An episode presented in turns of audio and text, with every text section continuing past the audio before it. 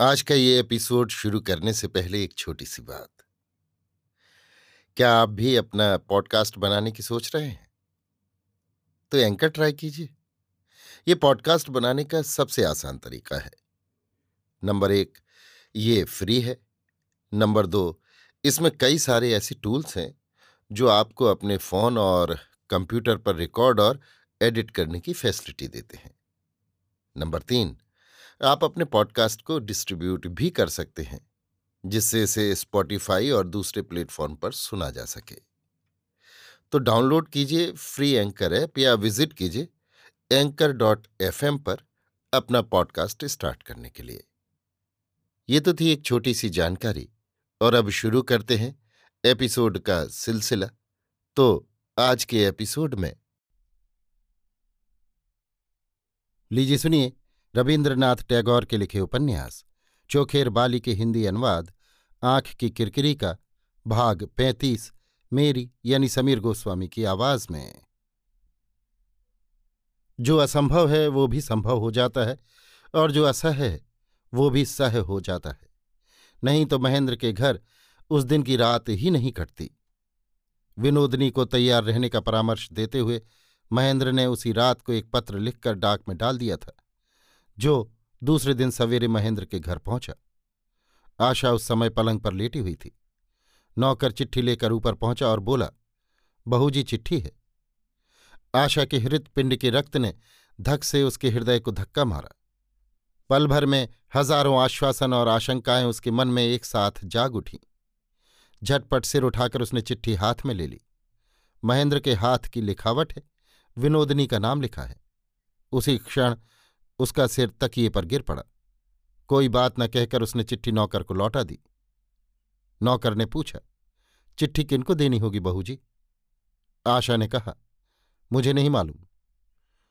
रात के करीब आठ बजे होंगे। महेंद्र बड़ी तेज़ी से आंधी की तरह सीधा विनोदनी के कमरे के सामने जा खड़ा हुआ। देखा, कमरे में बत्ती नहीं जल रही। चारों तरफ़ अंधेरा है। जेब में से दिया सलाई निकालकर जलाकर देखा, कमरा सूना है। विनोदनी नहीं है और न घर में उसका कोई सामान ही है। दक्षिण की तरफ़ बरंडे में जाकर देखा, बरंडा सूना है। फिर भी उसने पुकारा, विनोद, किंतु कोई उत्तर नहीं मिला। फिर वो अपने मन में कहने लगा, निर्बोध हूँ मैं, मूर्ख हूँ। उसे तो उसी समय मुझे अपने साथ ले जाना चाहिए था। ज़रूर माँ ने उसे ऐसा डांटा फटकारा होगा कि उसके लिए घर में रहना असंभव हो गया होगा।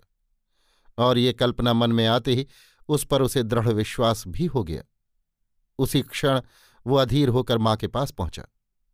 वहाँ भी बत्ती नहीं जल रही थी, किंतु अंधेरे में भी मालूम हुआ कि राजलक्ष्मी बिस्तर पर लेटी हुई हैं। महेंद्र तेज़ी से उनके पास जाकर रुष्ट कंठ से बोल उठा, माँ, तुम लोगों ने विनोदनी से क्या कुछ कहा सुना है? राजलक्ष्मी ने कहा, कुछ नहीं कहा। तो फिर वो कहाँ गई? मैं क्या जानू? महेंद्र अविश्वास के स्वर में बोल उठा, तुम नहीं जानती? अच्छा मैं उसकी खोज में चल दिया। वो कहीं भी हो, मैं उसका पता लगाकर ही रहूँगा। इतना कहकर महेंद्र वहाँ से चल दिया। राजलक्ष्मी झटपट बिस्तर से उठकर उसके पीछे पीछे दौड़ती हुई कहने लगी, महन, मत जा महन, लौट, मेरी एक बात सुन जा। किंतु महेंद्र एक सांस में दौड़ता हुआ घर से बाहर निकल गया। क्षण भर बाद ही फिर लौटकर उसने दरबान से पूछा बड़ी बहू जी कहाँ गई है मालूम है? दरबान ने कहा, हम लोगों से तो वे कुछ नहीं कह गई बाबू साहब। हम लोगों को कुछ नहीं मालूम। महेंद्र ज़ोर से गरज कर बोला, कुछ नहीं मालूम? दरबान हाथ जोड़कर बोला, नहीं बाबू साहब, हम लोगों को कुछ नहीं मालूम। महेंद्र ने अपने मन में सोचा, शायद सबको सिखा पढ़ा दिया है। उसने कहा अच्छा कोई बात नहीं। महानगरी के राजपथ में उस समय गैस के प्रकाश बाण से बिद्ध संध्याकार में कुल्फी वाले कुल्फी मलाई और मछली वाले तपसी मछली की फेरी लगा रहे थे। महेंद्र घर से निकलकर कलरव शुद्ध जनता में जा घुसा और अदृश्य हो गया। अभी आप सुन रहे थे रविन्द्रनाथ टैगोर के लिखे उपन्यास, चोखेर बाली के हिंदी अनुवाद, आँख की किरिकिरी का, भाग पैंतीस, मेरी यानी समीर गोस्वामी की आवाज़ में।